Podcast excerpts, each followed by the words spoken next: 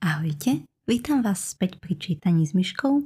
Volám sa Michaela Jurkovič a dnes by sme pokračovali v knihe 6 detí od Verušky Bobekovej. Och, to ma mrzí, starček drahý. Môj otec na také často praví, že život vie byť rozprávka, ale i balada.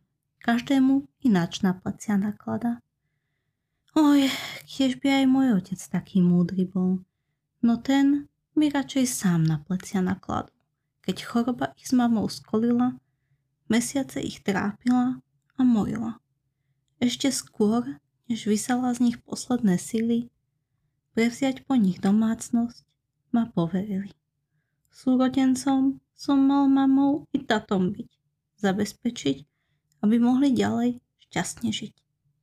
Vraj, ak sa chcem pravým chlapom stať, Mám sa o vlastnú rodinu postarať.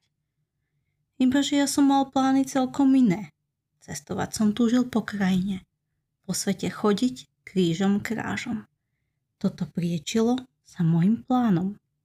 Nuž, zakliali ma, že ak odídem, pokoja v sebe nenájdem.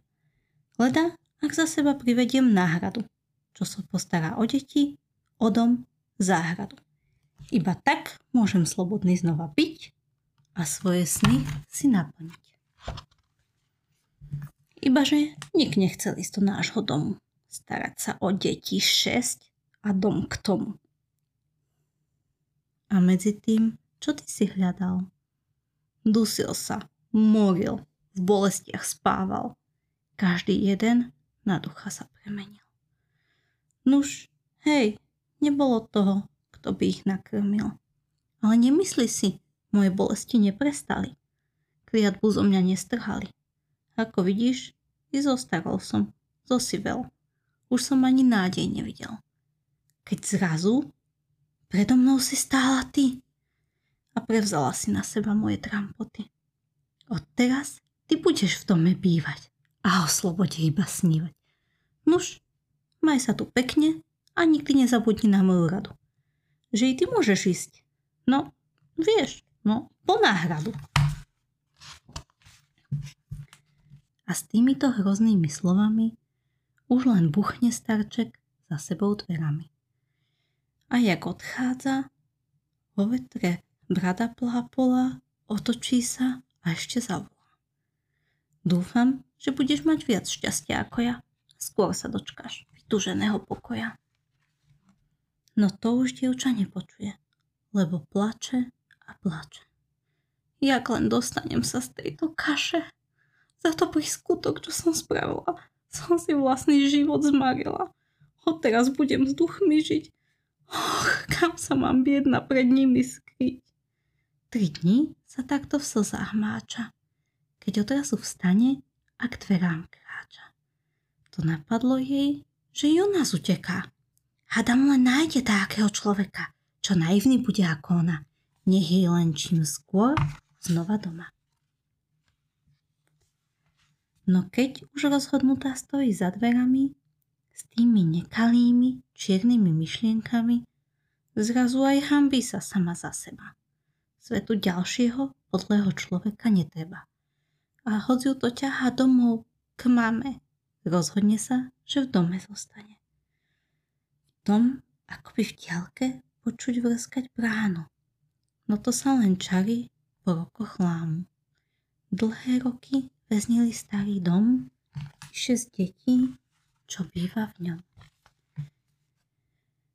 Výsledkom toho dievča až stratí reč. Počuje, nechoď prosím od nás preč. Hlások krehký z ťaby z papiera dodá ešte. Možno by ťa potešila večera.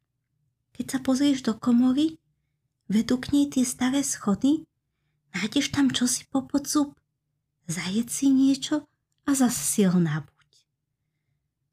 A dievča sa toho i mierne desí, však nič nevidí, to len čosi, kde si, hlas je počuť, čo nemá telo.